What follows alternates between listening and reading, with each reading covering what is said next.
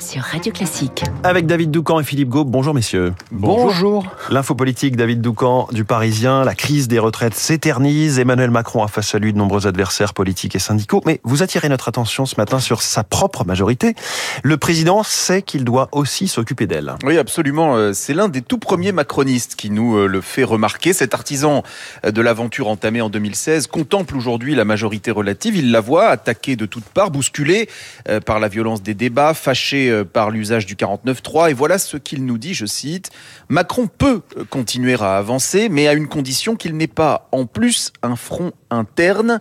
Il faut éviter le suraccident. Alors le suraccident, ce serait que la majorité passe d'un état de crispation à celui d'une crise ouverte, avec prise de distance de la part de poids lourds sur la stratégie à suivre, ou pire encore, que l'un ou l'autre finisse par rompre les rangs et remettre en cause le principe même de la réforme. Il y a eu une alerte euh, la semaine dernière. Un frisson d'angoisse a parcouru l'échine des macronistes quand le modem a pris position l'espace d'une petite heure en la faveur de la médiation prônée euh, par Laurent Berger avant de corriger ses propos euh, pour se conformer à la ligne oui au dialogue, mais sans médiation et sans remettre en cause la loi adoptée avec report de l'âge légal à 64 ans. Il y a de la fébrilité, de la fragilité.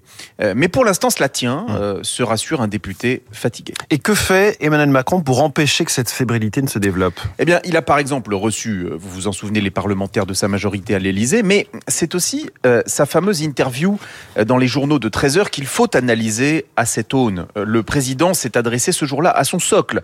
Il a antagonisé encore davantage ses adversaires, mais peu lui importait. Il fallait solidifier son camp, tout en réaffirmant son autorité sur ses troupes. Voilà pourquoi il s'est montré ferme et fidèle à lui-même, au risque de faire enrager ses détracteurs. Parce que euh, les ingrédients d'un éparpillement sont là. Euh, Modem et Horizon reprochent de plus en plus ouvertement à Renaissance une forme d'arrogance. Bayrou et Philippe ont les yeux rivés euh, sur 2027 et partout, des écuries se préparent. Méfiance. Soit nous réussissons collectivement aujourd'hui, soit nous mourrons tous individuellement demain, me confiait récemment un ministre de premier plan. Il est trop tôt pour partir il est bien trop tôt pour trahir. L'info politique de David Doucan. Merci David. Philippe Gau, il est question de résultats à la une de la presse ce matin. Un résultat tout d'abord de la Convention citoyenne sur la fin de vie dont Emmanuel Macron recevra officiellement le rapport aujourd'hui. Le chef de l'État face à une décision à haut risque, titre le Figaro, tandis que la Croix pose la question et maintenant.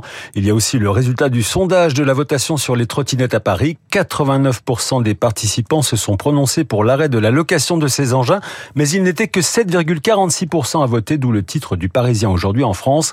Faible participation, forte conséquence.